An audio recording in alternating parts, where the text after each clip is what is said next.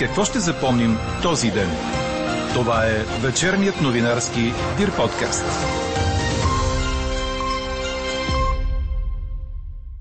С това, че делото за царските конюшни завърши с оправдателни присъди. С това, че няколко държави купиха физиологичен разтвор вместо COVID-вакцини. Или пък така, Кремъл предупреди Европейският съюз да не обвързва бъдещето на отношенията си с Русия с съдбата на Навални. Говори Дирбеге. Добър вечер, аз съм Елза Тодорова. Чуйте водещите новини до 18 часа. През нощта ще бъде почти ясно с повече облаци над югоисточните райони. На места в низините ще бъде мъгливо или с ниски облаци. Минималните температури утре ще бъдат от около 1 до 6 градуса. През деня ще бъде слънчево с висока и средна облачност и максимални температури от 9 до 14 градуса. В ниските части на Дунавската равнина ще остава с 2-3 градуса по-хладно и ниски облаци. Още по-топло време в цялата страна предстои през следващите дни. Оправдателни присъди по делото за продажбата на така наречените царски конюшни получиха бившият областен управител на София Веселин Пенев и лицензирания оценител Юлия Цекова. Постанови ги специализираният наказателен съд. Припомням ви, че Пенев беше обвинен в безстопанственост и неизгодни сделки с държавни имоти, както и че е решил областната управа да му наеме джип, въпреки че имал служебно БМВ, както и за продажбата на ведомствен апартамент на МВР от близо 180 квадратни метра в столичния район Изгрев. Цекова пък бе обвинена, че е дала неверни заключения и оценки на имотите. Общата щета на бюджета според прокуратурата е над 10 милиона лева. Обвинителният акт обаче беше връщан няколко пъти на прокуратурата и се проточи с години. Днешната присъда не е окончателна и прокуратурата може да я протестира. И за още един случай, който привлече общественото внимание. Двама души от Вътрешното министерство са разследвани от специализираната прокуратура след препоръка на Европейската служба за борба с измамите. Преди месец ОЛАФ изпрати документи и препоръка за образуване на съдебно производство срещу длъжностни лица от МВР за злоупотреба с власт и облагодетелстване на трета страна. От сигнала се разбира, че Българското вътрешно министерство е нарушило условията на своето споразумение с Европейската комисия за отпускане на безвъзмезни средства, като е използвало средства от Европейския съюз за купуване на 350 автомобила от по-стари запаси вместо нови полицейски автомобили за всякакви терени. Европейската служба съобщи още, че е препоръчала препоръчала да бъдат възстановени и близо 6 милиона евро по случая. За сега от държавното обвинение не съобщават имена. Липсата на сигурност, че вакцината срещу COVID е безопасна и опасенията от странични ефекти са сред основните причини българите да не искат да се вакцинират, показва проучване на тренд. Над милиони и половина от сънародниците ни биха се вакцинирали срещу вируса, а 43% не биха. Спрямо образователния статус се отчита, че сред хората с висше образование делът на желаящите да се вакцинират е по-голям. Около 30% пък е делът на хората, които все още не знаят или не са решили дали да се вакцинират. На този фон продължава вакцинацията на учителите у нас. А COVID-картината от последното денонощие изглежда така. Регистрирани са 832 нови случая на коронавирус при направени 11 576 теста. 97 са починали, 265 са пациентите в интензивни отделения. Междувременно Китай предупреди за фалшиви вакцини, продадени на някои държави. Китайска престъпна организация продавала физиологичен разтвор вместо препарат срещу COVID-19. В Китай са иззети 3000 такива дози, а потърпевшите страни са били информирани, като Пекин не уточнява кои са те. Връщаме се народна земя, където председателят на Централната избирателна комисия Александър Андреев поиска по-високи заплати на заетите в секционните избирателни комисии, за да бъдат компенсирани за рисковете по времето на изборите. За това той иска 1 милион и 200 хиляди лева да се добавят към предвидените в момента средства за възнаграждения.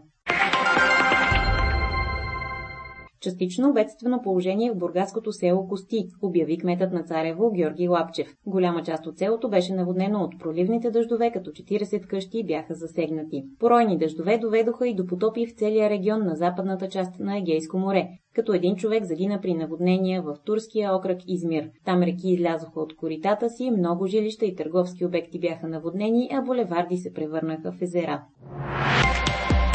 Какво не се случи днес? Кремъл изрази надежда, че Европейският съюз няма да допусне глупостта да обвърже бъдещето на отношенията си с Русия с съдбата на задържания опозиционер Алексей Навални. Това става дни преди посещението на шефа на дипломацията на Европейския съюз Жозеп Борел както и след критики на Брюксел за репресиите срещу Навални и негови привърженици. Междувременно опозиционера е изправен пред съда по обвинение в нарушение на съдебен контрол. На процеса присъстват чуждестранни дипломати, сред които и българския посланник в Русия. Говорителката на Руското външно министерство Мария Захарова определи това присъствие като саморазобличаване на Запада в опитите му за сдържане на Русия и натиск върху съдята. Междувременно руската полиция задържа близо 100 души пред сградата на Московския градски съд, където се гледа делото срещу опозиционера. Повечето министри от седемте административни области на Мянма и първите министри на седемте щата бяха освободени, след като преди ден бяха задържани от военните. От канцеларията на президента обявиха извънредно положение за срок от една година, а държавната власт беше предадена на главнокомандващия на силите за защита.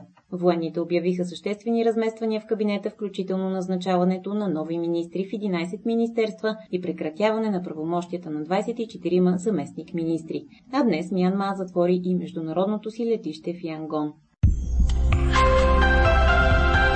Четете още в Дирбеге! Шампионът Сърбия и миналогодишния финалист Испания започнаха с победи отборната надпредвара на нациите в тениса, съобщи Корнер. Водени от Новак Джокович, сърбите победиха Канада с 2 на 1 сета. Световният номер едно нямаше проблеми срещу Денис Шаповалов и го победи в два сета. В другия матч Душан Лайович загуби от Милуш Раонич. Така се стигна до решителен матч на двойки, където сърбите взеха успеха. Испания също започна с победа, макар че бе без суперзвездата си Рафаел Надал. Световният номер 2 обяви, че има болки в кръста и с лекарите са преценили да не рискуват здравето му. Чухте вечерния новинарски Дир подкаст. Подробно по темите в подкаста и за всичко друго след 18 часа до утре сутрин четете в Дирбеге. Каква я мислехме, каква стана? Само 7,5% от вас отговориха с да на въпроса ни. Ще купите ли картина с лика на политик от съвремието ни? А повод да ви попитаме това стана картина на художника Симеон Кръстев, на която са изобразени премиерът Бойко Борисов и президентът Александър Вучич, в момент в който наблюдават работата на строителството на газопровода Балкански поток. Картината е нарисувана по проект, възложен от фирмата Строител, а поръчителят е искал да има фигури, разказа пред BTV художникът Симеон Кръстев. Дирбеге потърси мнението на друг художник, Павел Митков, който пожела да поздрави колегата си Симеон Кръстев за положения труд. Според него не може да се говори за тенденция на завръщане към похватите на социалистическия реализъм в рисуването. Усмихнах се, като видях всичко това, защото то ми създаде някакво настроение. Човекът е положил труд. Нарисувал е нещо, най-вероятно е било поръчкова работа. нарисувал е нещо, старал се. независимо какъв е сюжета, кой присъства на тази картина, всеки един човешки труд, който е направен, който се е седнал нещо за му да направи, трябва да бъде уважаван и аз лично го подкрепям в, а, с тази картина. Даже мислих да намеря телефона да му се обадя и така, да кажа, че независимо многото критики, които търпи, аз подкрепям и се радвам на такива неща. Може ли да се говори за някакво завръщане към похватите на социалистическия реализъм, гледайки тази картина? Не, не. В а, живота има едно а, основно правило или по-скоро закон, че всичко ново е добре забравено старо но същевременно, както се върти колелото, никога, никога нищо не се случва по начина, по който е било. То се развива, то се видоизменя, така че в никакъв случай не очаквам масово да започнат да се рисуват картини, както едно време по времето на социализма, които отразяват някакви такива върхове на, нали, това са поръчкови неща, които отразяват някакви върхове на, на създаването на заводи, на определени групи хора, които нещо откриват, нещо правят. В никакъв случай. Също времено това е един период от а, творчеството, на което сме станали свидетел и който е част от историята. И то е много интересен, независимо, че отразява а, не толкова културните и духовните норми на обществото, колкото някакви виждания на определени течения, които тогава са били теченията на, на времето. Така приключва днешната ни анкета. Новата тема очаквайте утре сутрин точно в 8. Приятна вечер! Слушайте още, гледайте повече и четете всичко в Дирбеге.